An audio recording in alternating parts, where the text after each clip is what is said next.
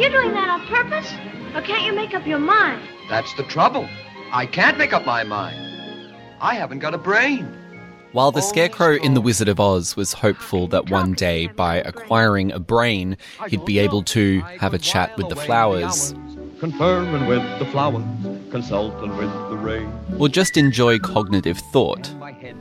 Realistically speaking, his chances of getting a brain were pretty slim.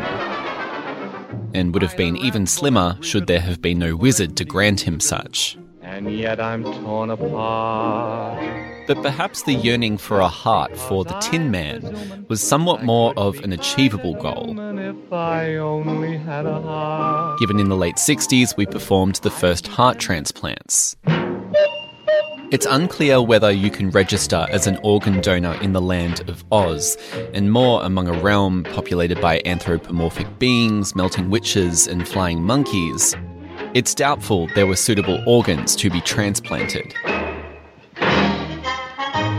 But flash forward to the present, nearly 120 years on from L. Frank Baum's original classic, The Wonderful Wizard of Oz, and 80 years ago with the film that followed. Technology has changed immensely, and fortunately, for most probably the Tin Man, Oh, are you all right? I'm Afraid I'm a little rusty. he wouldn't need bank on a heart transplant, but could maybe, if he was so lucky, have his very own heart printed.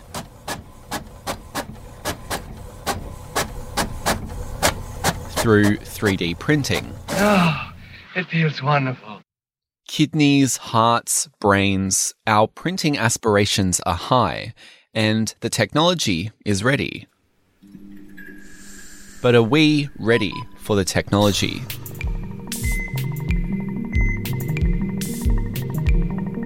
This is Think Health. I'm Jake Morecambe.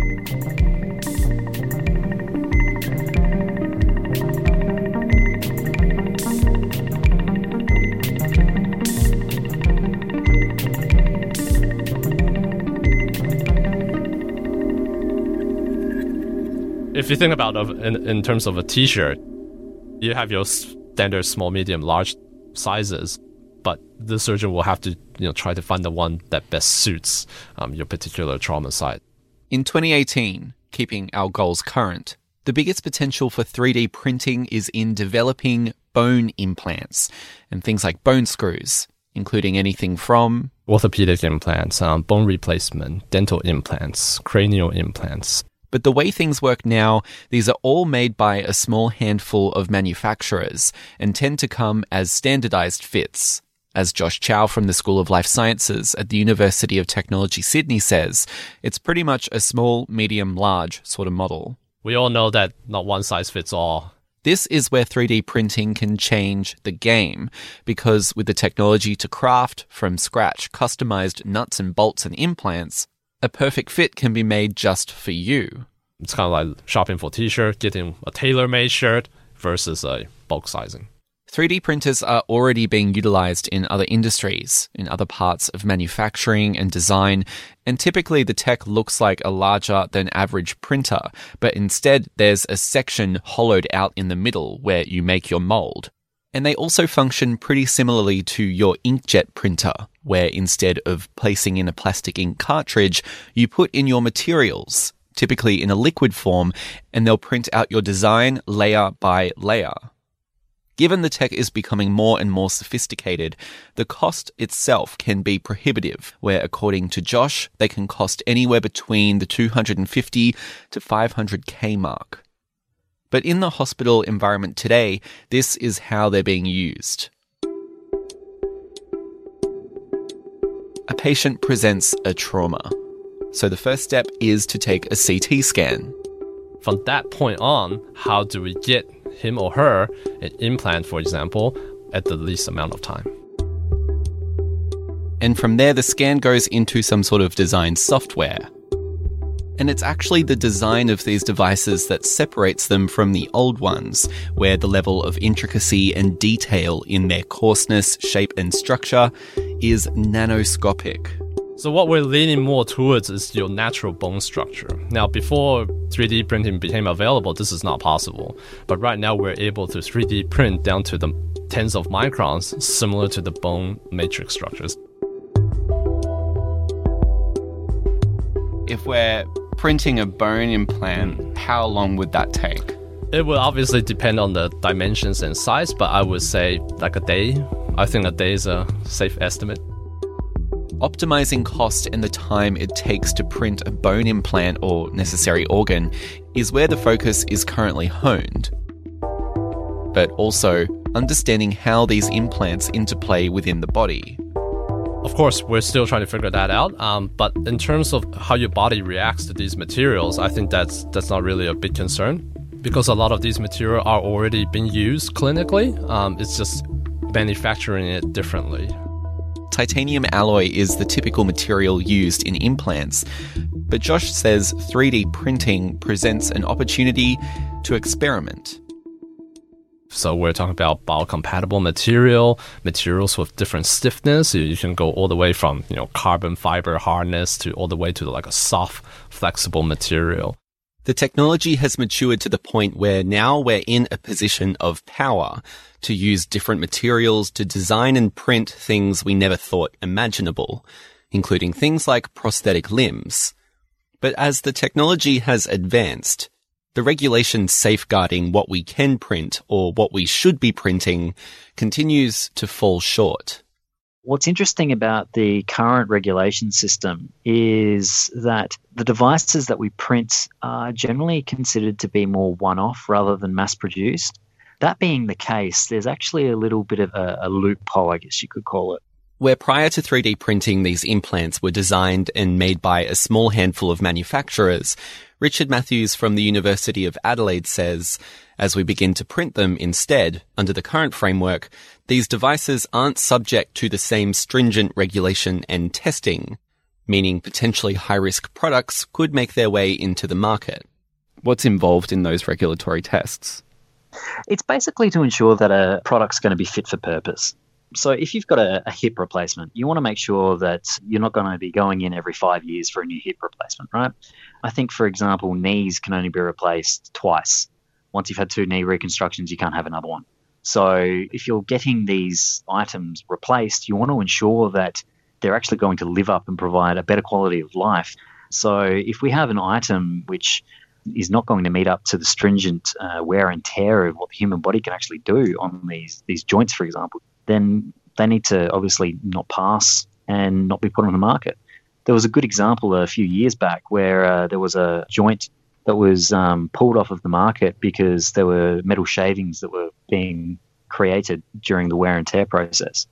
Now, this is a big deal from 3D printing perspective because obviously every item is made up layer by layer. Now, if there is a problem with layer adhesion, obviously these layers can literally peel apart and that's a point of failure. So you want to ensure that these products aren't going to be doing that inside the human body. The concern also is that should one of these devices fail or have a negative impact on the body, who is legally responsible?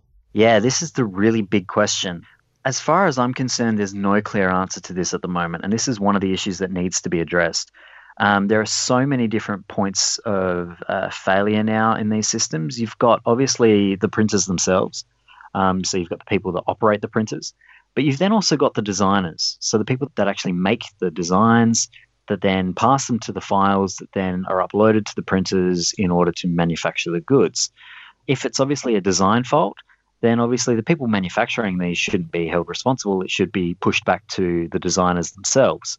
However, if it's something that's gone wrong with the actual printing process, then obviously the people that are printing them in situ, then obviously they should be liable. But if a doctor has prescribed this item in a manner that it wasn't really designed for, then maybe they should be held responsible. How also would you then determine at what point something went wrong? Is that process transparent? At the moment, I don't think it is purely and simply because we don't collect enough information regarding it. And this is one of the things that I think the new framework should and will address, I hope. In November last year, the Therapeutic Goods Administration kicked off a review calling for submissions as to how we should regulate personalized 3D medical devices from this point forward. Making sure they're subject to the same sort of testing, Richard says is one important area. But another is accounting for not just the printing of implants and prosthesis, but two, the potential to print pharmaceuticals, which does have some positives one of the advantages of 3D printing pharmaceuticals in this point is also for surgery. Uh, rather than getting a patient to take, say, uh, non-steroidal anti-inflammatory drugs after the fact, we can actually print them directly onto the uh, implant to go inside the body. So therefore, the drugs are being administered directly at the site that they're needed to be, rather than going through the entire body itself. The concern being, however, without tighter regulation, Theoretically, people could print their own pharmaceuticals in their own homes. And while this may sound like a good idea to some, unsafely concocting pharmaceuticals to print in your own home with no pharmacist present could do more bad than good. Richard says, though, in the right hands, this could help solve issues relating to access, particularly for regional communities. If we think of into the not too distant future where we have the, these devices where we can literally print anything at the push of a button uh, just from patterns effectively code and access to just some very stable base components we could literally live almost anywhere so what we start seeing now is the supply chains completely disappear. Your supply chain is literally an internet connection. So rather than going to the drugstore to buy a box of paracetamol for example you literally just print your paracetamol.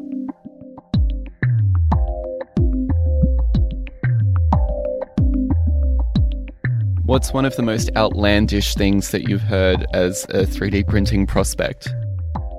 Uh, the fact that we're never going to die now because we can just literally print every single organ in the human body, and as they fail, we just keep replacing them. Combined with machine learning and, and other sorts of advances in that area, we just transfer our consciousness from one body to another. So, yeah, it's not too far away at all.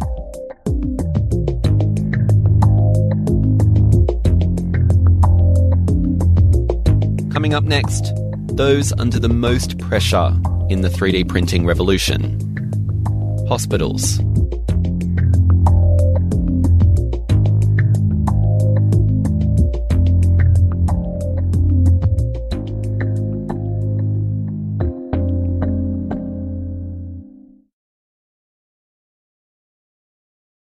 And that's the problem. We see these technology booms happening. There was one in the early 90s. I was actually part of that. I've been in theatres for 25 years, so I've seen I've seen these patterns. When minimally invasive practices during surgery became commonplace in the hospital, probably very simplistic stuff now, but so, you know, a lot of arthroscopic work, so scopes, scope work. Judy Smith, nurse and fellow within the Faculty of Health at the University of Technology, Sydney, says it wasn't just the tech that changed. So, you know, it was great for the patients. It meant that, you know, what normally would be a long procedure with a big cut um, was a much quicker procedure with a couple of stab sites. But the entire hospital practice. It takes time to understand how all that works and then also knowing the surgical procedures that go with it as well. So, surgical procedures change. So not only the surgeons are having to change their surgical procedures and learn the new techniques, so do nursing staff as well. And when these new tech are suddenly thrust into their workplace, we don't know yet what our involvement will be, and that you know, is the surgeon going to say to us, oh, you know, nurse, whip me up a femur and we have to run up the back and press a button? We don't know. And that's the thing, we don't know. Who is responsible for what? Although 3D printing is on its way to bring about massive change for the healthcare industry, they're coming. Judy says we have a lot to do and consider before we see them utilised to their full potential in the hospital environment. The problem is we don't have the infrastructure to support it. A lot of this technology is remote or, you know, like via Bluetooth or um, wireless, and we certainly don't have the internet capacity to safely be able to use this kind of technology yet. So until that improves and systems can be in place so that things don't shut down or, or stop, that's part of the infrastructure. The other part is where will these printers go? For both spatial and regulatory reasons, it's ideal that the printer have its own room within the hospital. You don't want to have a unit like that in an operating theatre with a patient, say, who may have some sort of infectious disease in case the machinery gets contaminated. So, where else would you put it? For hospitals already in operation, this would mean a complete redesign of the floor plan, figuring out where they would go and how far away they'd be from the operating theatre. And Judy says for old hospitals, this rebuild may not be possible. There would have to be a, a very convincing financial argument to have hospitals rearrange theatre complexes to be able to accommodate this. So it would need to have to generate a really good profit to do that. However, before thinking about profits from printing, the money would need initially go into the education and restructuring of hospital staff to know what they're going to do. But at the same time, this can create stress. It's got a new term called technology stress. On one end, you have surgeons, the other end, you have the rep that's the expert that's responsible for the equipment. In the middle, you got nurses, but it's it's a continuum, and no one really knows where their responsibility starts and ends. And I've seen that time and time again in theatres when we'll have a say a specific piece of equipment that might be new, and one surgeon will will expect the company rep to be there before the case, helping set up the equipment staying throughout the procedure to assist the nursing staff and the surgical staff throughout the procedure, and then staying at the end to help with maybe taking the equipment down. And then you'll have another surgeon who only expects that rep to turn up at like the most crucial part of the operation, say when an implant's going on or, in or something. So that creates a lot of confusion. And not only that, there most likely will have to be the introduction of a completely new role in the printing process, of which some are calling it the biotechnician, the middle person between the surgeons and the scanners, who helps operate the printing technology and optimize the design of the implant or prosthesis. And aside from finding the funds to staff this person, you're bringing someone who's not trained in the healthcare industry into an aseptic, sterile environment and expecting them to be part of that multidisciplinary team. So you've got that whole perspective again of, you know, bringing someone in. I mean, we have technicians in other things like when we do bypass surgery, you know, they, they look after the um, the bypass machines. Definitely initially there is going to have to be somebody involved. In the past, Judy says this role has sometimes been filled by the representatives from the company that makes the technology, of which hasn't always worked out. You know, and I have talked to many company reps and they feel the same stress that we do because they don't know where their role and responsibility starts and ends either. Like, how much do they get involved? You know, at what point do they step back and say, now it's your turn? What prompts figuring that out? What brings us to that point where it's like, okay, well, the nurses are doing this, the surgeon's doing that. How do we get to that point? Well, it's patient safety. You know, technology is great, but if you're not sure what you're doing, technology can be dangerous. So everything we do comes back to patient safety. So as soon as you introduce any new technology into any environment, everybody who uses that technology has a responsibility to know what they're doing. And it's not enough just to have a company rep come in and give a 20 minute in service. And there's been plenty of um, incidences overseas where technology has been used incorrectly and it's actually led to patient harm. And, you know, hospitals have been sued, surgeons have been sued, um, nurses have been implicated, and, and all because there wasn't enough support around education, around understanding how to use that equipment. And therefore, when the equipment was malfunctioning, they weren't able to recognise that it was malfunctioning because they didn't understand the equipment properly. And there was a case in the UK where a lady suffered a third degree burn because a piece of technology wasn't used properly. And it's not enough to say, well, I think I know what I'm doing. We need to know what we're doing, or else we have no right. Yeah, we just shouldn't be doing it.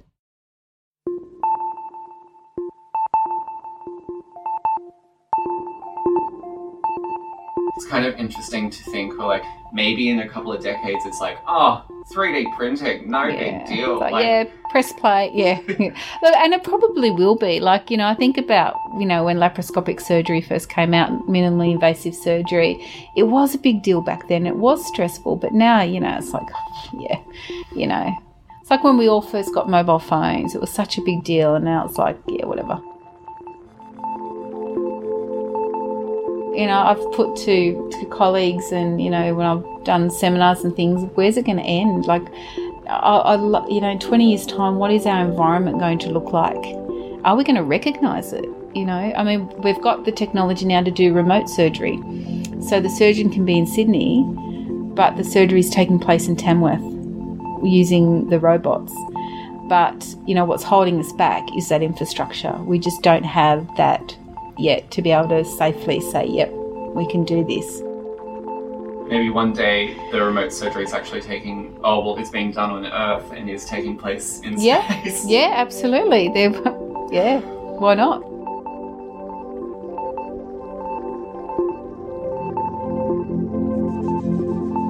The sum of the square roots of any two sides of an isosceles triangle is equal to the square root of the remaining side. Oh, joy! I've got a brain!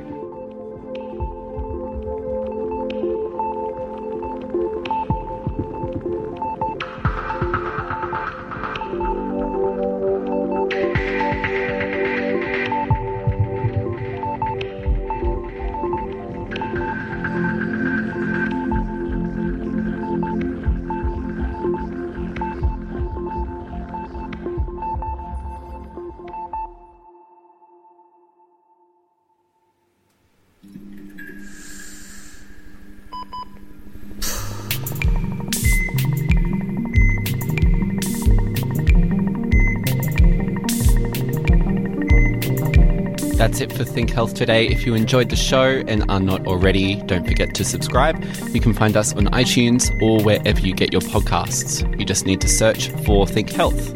Also, have a website, 2ser.com forward slash think health. Jump on there and you can listen to some previous episodes. This show is made possible with the support of 2SER Radio, the University of Technology Sydney, and is heard around Australia via the Community Radio Network. My name's Jake Morecambe, and thanks for listening.